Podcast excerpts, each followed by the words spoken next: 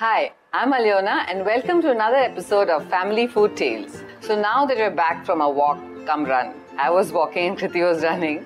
I need to cook something which is high energy and high protein for Kriti.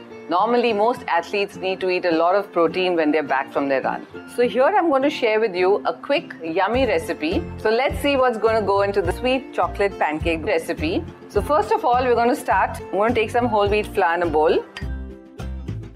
To that, I'm going to add some oats, which I've just crushed in the mixie, and a bit of ragi atta or nachni atta to make it more healthy. In that, I'm going to add some eggs. Like I told you earlier, Kriti doesn't like eggs, so I need to camouflage the eggs in the recipe. Just quickly mix all of it I'm going to take a whisk, add some milk and some baking powder.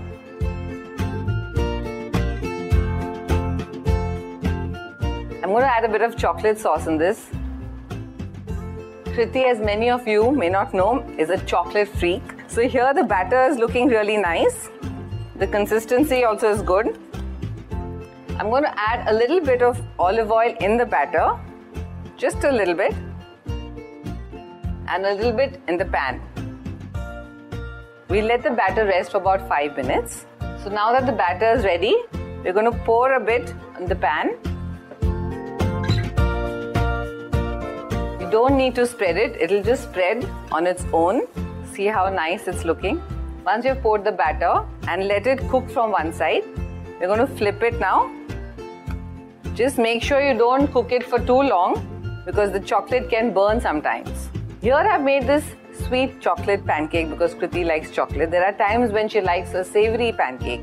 So then I put cheese in it, I can put sausages, I can put vegetables in it, anything of your choice, but don't forget the eggs. Once the pancake is ready, and since it's a sweet pancake, we're going to serve it with either maple syrup or honey or chocolate hazelnut spread or anything of your choice. Or you can just eat it like that since it already has chocolate in it. One pancake is ready. I'll quickly take it out and pour another one. In this one, I'm going to add a little bit of butter.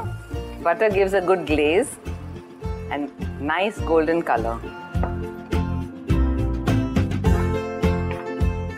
In case you're making it for grown up people who don't need the butter, you can just omit the butter. Put some more on the top, gives a good glaze. So now that both the pancakes are ready, I'm going to take this one out too. So today I've made these yummy chocolate pancakes with concealed eggs. I'm going to go and give this to Kriti and I hope she's going to have it, of course, with some honey or some chocolate hazelnut dip. Do try this recipe with your kids at home.